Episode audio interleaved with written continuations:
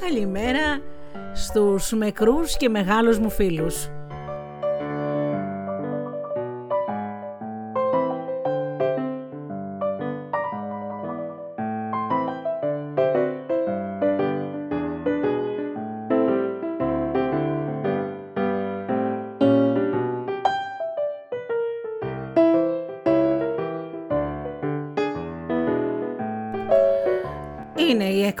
Φωτεινά Καλημεράκια με τη Γεωργία και τη Γεωργία Αγγελή στο μικρόφωνο.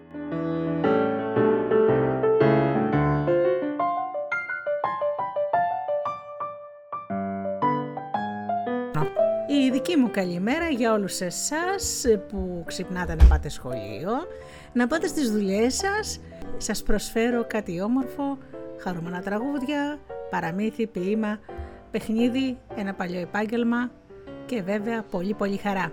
Σήμερα όμως να σας ευχηθώ και καλό μήνα, μιας και σήμερα μπαίνει ο Ιούνιος, έτσι. Λοιπόν, καλό μήνα, αρχίζει το καλοκαιράκι και το χρυσό. Εύχομαι λοιπόν σε όλους μια χαρούμενη μέρα, έναν ακόμα πιο χαρούμενο μήνα. Πάμε λοιπόν να ακούσουμε το πρώτο μας τραγούδι. Every job that must be done, there is an element of fun. You find the fun and snap! The job's a game. And every task you undertake becomes a piece of cake, a lark, a spree. It's very clear to see that a spoonful of sugar helps the medicine go down, the medicine go down, medicine go down. Just a spoonful of sugar helps the medicine go down in a most delightful way.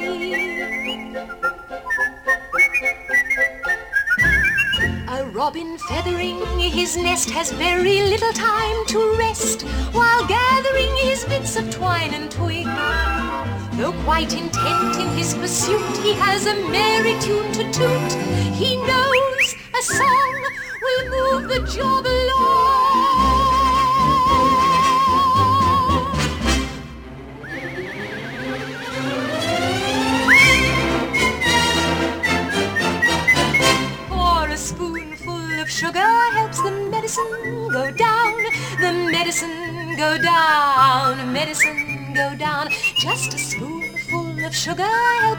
go down in a most delightful way.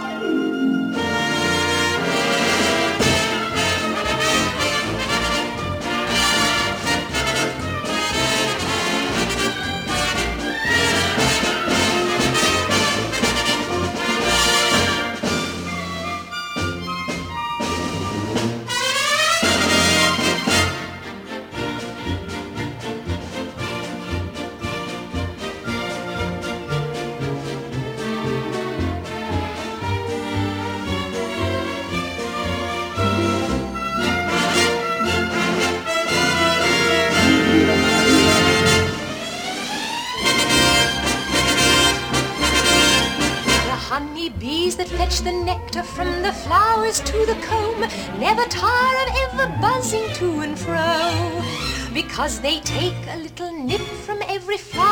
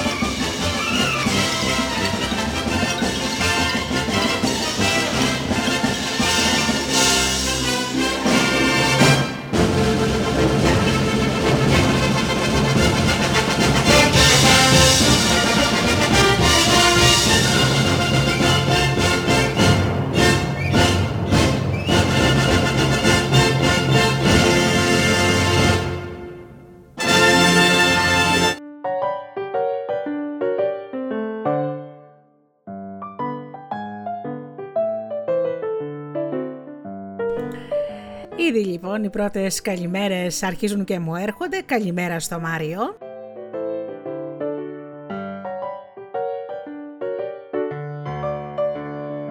Μαρία μου, καλό μήνα και πολλές πολλές επιτυχίες στην εργασία που κάνεις.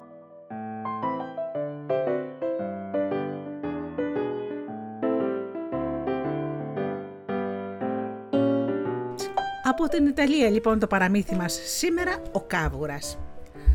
Μια φορά ένας βασιλιάς έχασε το αγαπημένο του και πανάκριβο δαχτυλίδι. Πω, πω, τι κακό. Έβαλε τους υπηρέτες του να ψάξουν σε κάθε γουνιά του παλατιού. Κοίταξε και ο ίδιος όλα τα σιρτάρια του γραφείου, έψαξε στα κομμωδίνα του, έψαξε από εδώ, έψαξε από εκεί. Το δαχτυλίδι δεν βρισκόταν πουθενά, λες και άνοιξε εκεί να το καταπιεί. Έτσι λοιπόν ο Βασιλιάς αποφάσισε να ζητήσει τη βοήθεια αυτών που μπορούν να διαβάζουν τα άστρα. Και έβαλε μια ανακοίνωση που έλεγε ότι όποιος αστρολόγος ερχόταν να το πει που ήταν το αγαπημένο του δαχτυλίδι, θα έπαιρνε χάρισμα ό,τι ήθελε η ψυχή του.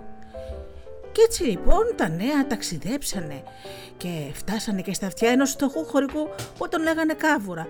Αυτός όμως μη τι ήξερε να διαβάζει, μη τι ήξερε να γράφει.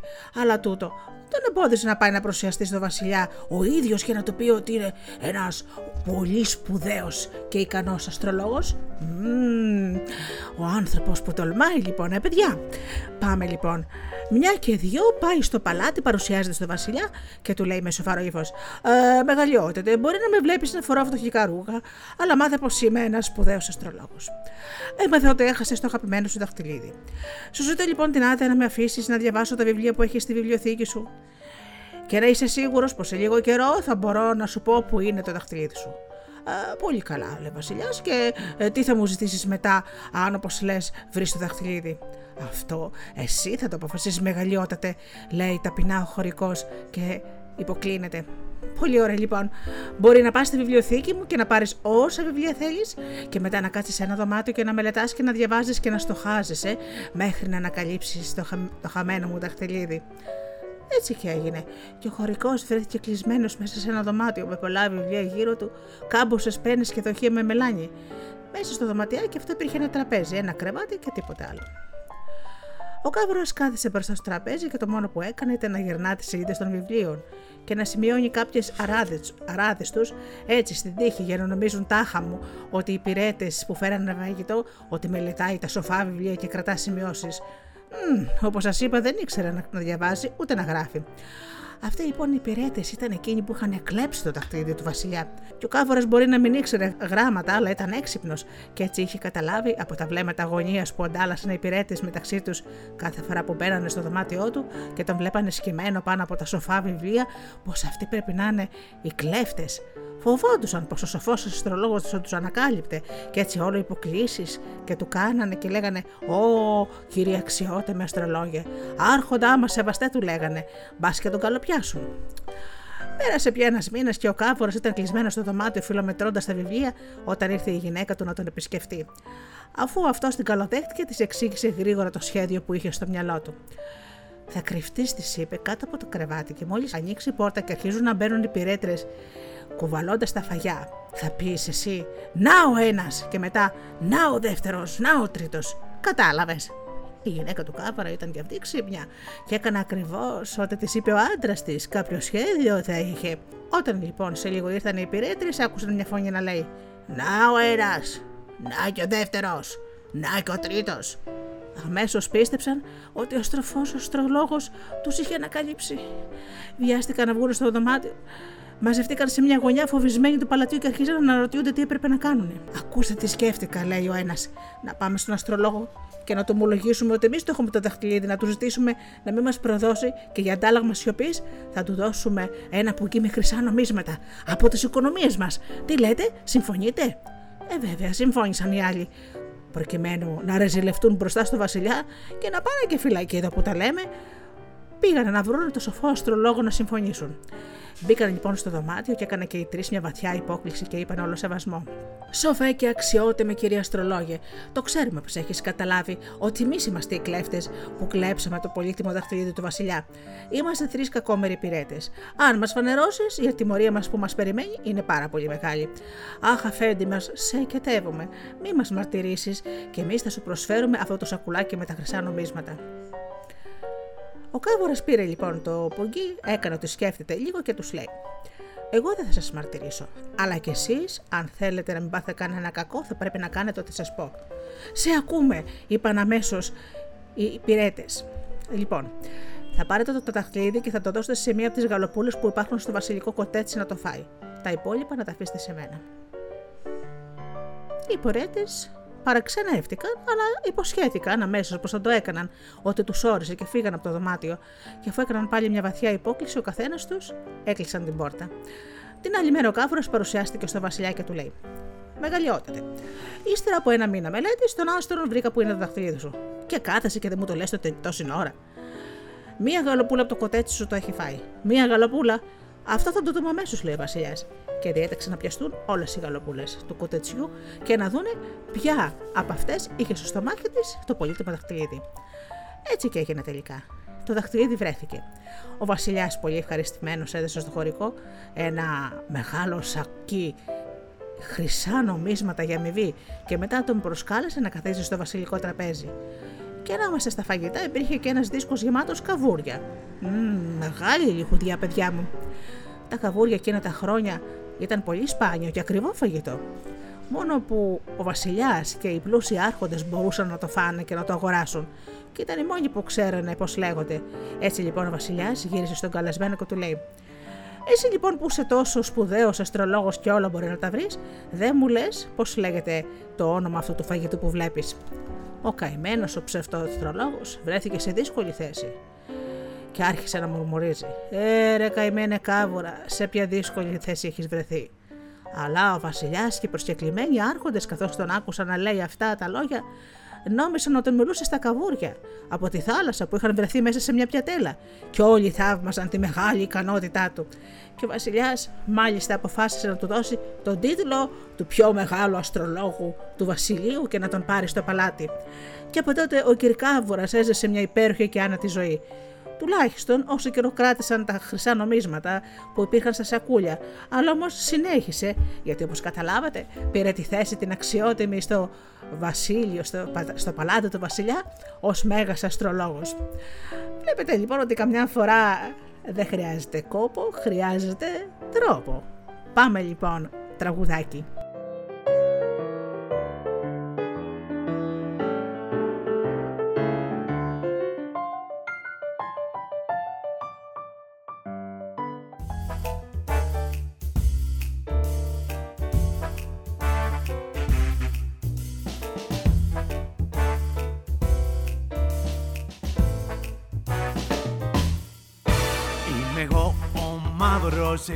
Γάτος Μάγκασμα και φινετάτος.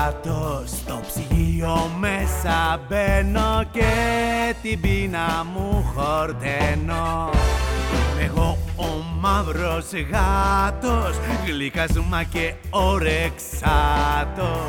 αφεντικό με κυνηγά Να με πιάσει απ' την ουρά. Κι όποιος τώρα με ρωτά; ζωή μου όλη δίνω για δυο σούπερ παγωτά.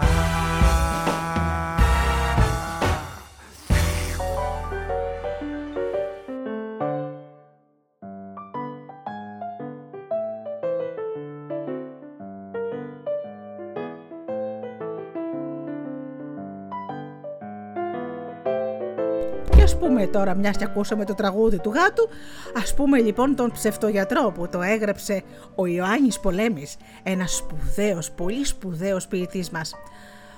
Γάτος ανέμαθε πως κάποιες όρνηθες βαριά αρρωστήσανε, γιατί δεν βρήκανε να πιούν νερό. Τρέχει ο παμπόνιρο γιατρός, αντίθηκε. Γελά και φόρεσε και λέει στις όρνηθες με σοβαρό. Καλά γειτόνισες, τι μου πάθετε, πώς είστε σήμερα; Τώρα μου το έπανε και τα ευθύ. Μα αυτές σαν, έξ, σαν έξυπνες το αποκριθήκανε. Σα θες ψευτεί το γιατρέ, καλά νογαίνουμε να μην ξαναρθείς.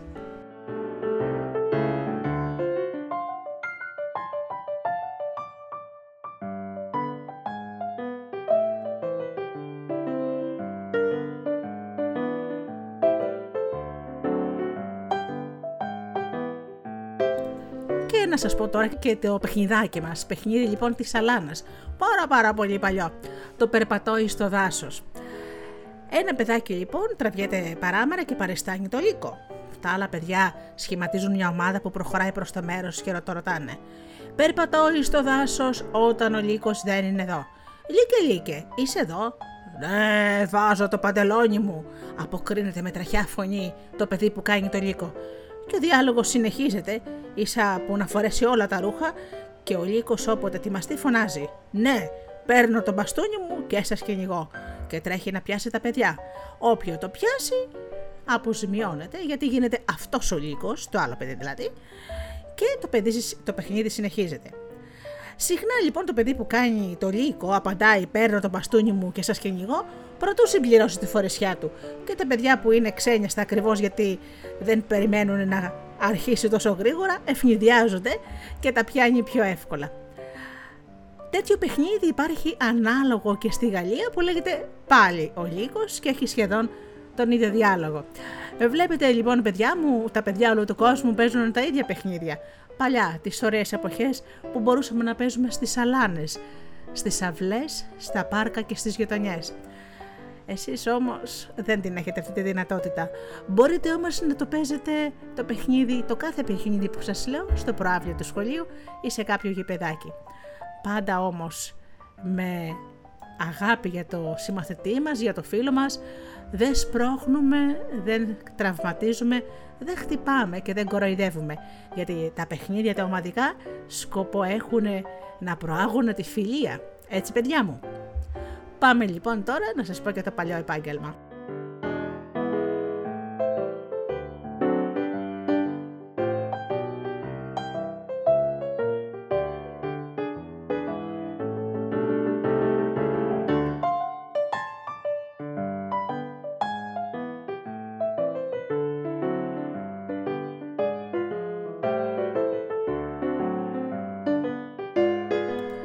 Σπουδαίο και σημαντικό επάγγελμα αγαπημένα μου παιδιά τα παλιά τα χρόνια ήταν οι καπελούδες. Ξέρετε, το καπέλο παλιά ήταν απαραίτητο συμπλήρωμα όλων των ανθρώπων της φορεσιάς τους. Ακόμα και πιο φτωχοί είχαν καπέλα, τραγιάσκες, καπέλα που μπορούσαν να τα πληρώσουν. Οι πιο πλούσιοι βέβαια είχαν καβουράκια ή όταν ντυνόντουσαν επίσημα τα ημίψηλα καπέλα. Να ξέρετε, για να καταλάβετε δηλαδή το πόσο ακριβό είναι ένα καπέλο, ακόμη και σήμερα ένα αυθεντικό καπέλο με πολύ ακριβά υλικά μπορεί να κάνει και 500 ευρώ. Όπως καταλαβαίνετε είναι συμπλήρωμα φορεσιάς που φορούσαν τότε μόνο οι πολύ πολύ πλούσιοι. Βέβαια σήμερα έχουμε τη δυνατότητα να πάρουμε ό,τι καπέλο θέλουμε, πολύ φτηνά, ε, με πιο φτηνά υλικά, αλλά μπορούμε να πάρουμε και πολλά για να κάνουμε και το κομμάτι μας κιόλας, φορώντας ένα καπελάκι για κάθε ντύσιμο. Τότε όμως δεν υπήρχε περίπτωση κομψός κύριος, κομψή κυρία να βγει έξω χωρίς καπέλο. Βέβαια, της γυναίκας τα καπέλα ήταν ακόμα ωραιότερα και αναλόγως στη μόδα της εποχής ήταν άλλοτε στολισμένα με φτερά, με λουλούδια, είχαν διαφορετικό σχήμα, η μόδα προχωρούσε, τα χρόνια περνούσαν και τα καπέλα άλλαζαν όπως αλλάζανε και τα ρούχα, έτσι, από τα βάθη των αιώνων. Από το μεσαίωνα λοιπόν που φορούσαν εκείνα τα, τα περίεργα τα καπέλα, τα μητερά, ξέρετε που από εκεί ξεκινούσε το πέπλο και το φορούσαν οι δέσποινες και οι κυράδες των πύργων, μέχρι νομίζω, αν δεν κάνω λάθος, τη δεκαετία του 50, του 60.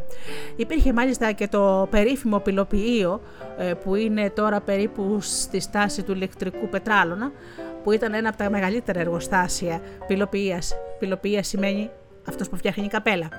Όμως υπήρχαν μικρά μαγαζάκια που λεγόταν καπελάτικα. Είχαν λοιπόν μια ωραία βιτρίνα και εκεί βάζανε τα πιο ωραία και τα πιο μοντέρνα κομμάτια. Σαφώς βέβαια τα πιο πολλά γυναικεία, ε, γιατί ξέρετε ότι οι κοκέτες είναι πιο πολλοί οι γυναίκες. Έτσι λοιπόν το επάγγελμα της καπελούς ήταν περιζήτητο.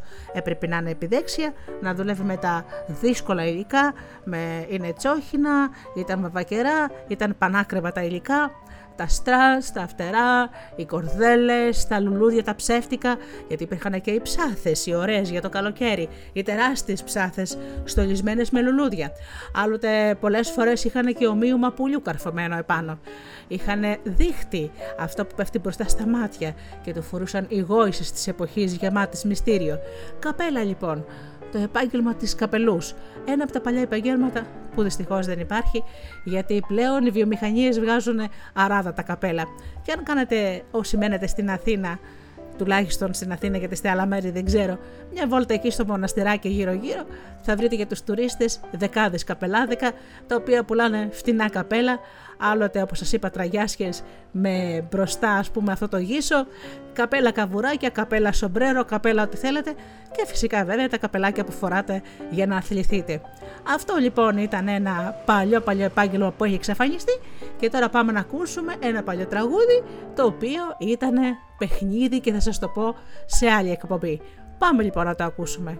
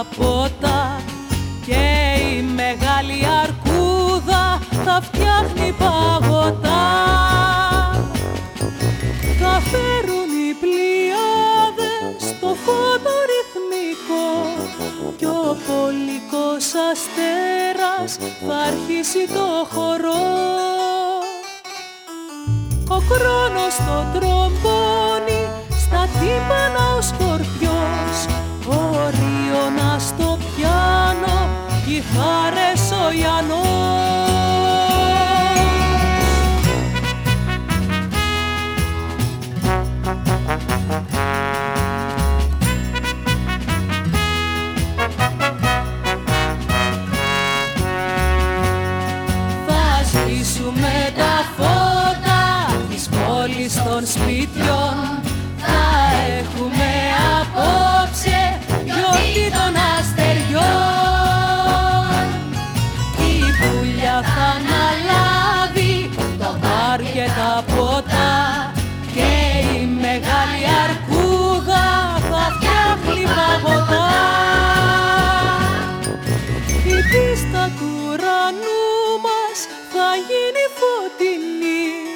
σαν βγαίνουν ένα-ένα τα αστέρια στη σκηνή.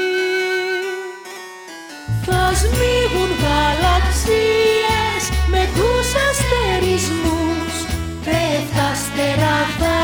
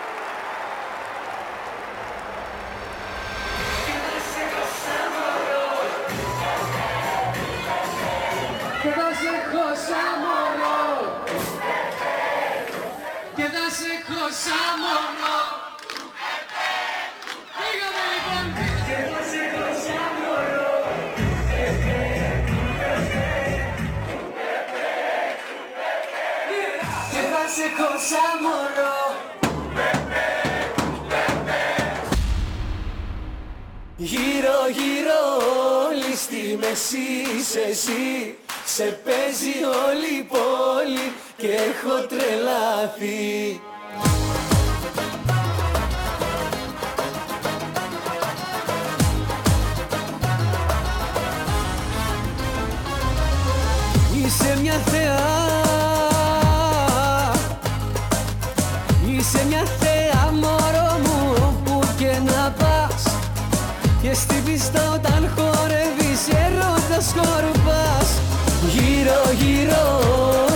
όλη στη μέση είσαι εσύ. Σε παίζει όλη η πόλη και έχω τρελαθεί. Γύρω γύρω όλη στη μέση είσαι εσύ. Σε παίζει όλη η πόλη και έχω τρελαθεί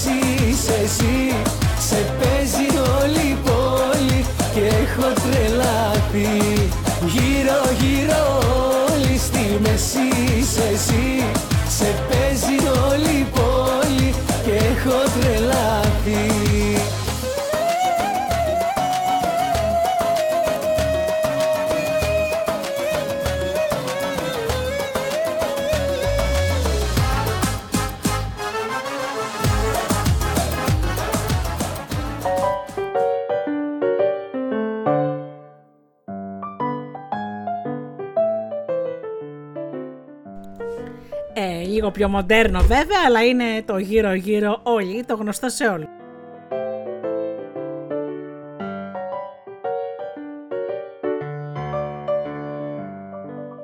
Λοιπόν, αγαπημένα μου παιδάκια και μεγάλοι, να σας αποχαιρετήσω γλυκά γλυκά για τις δουλειές σας, να περάσετε μια υπέροχη μέρα, να την κάνετε μόνοι σας, πολύ σημαντική μέρα, γιατί αυτό είναι μόνο στο χέρι μας. Να χαμογελάτε ό,τι και να συμβαίνετε. Μην περιμένετε ποτέ να συμβούν γεγονότα για να χαμογελάσετε.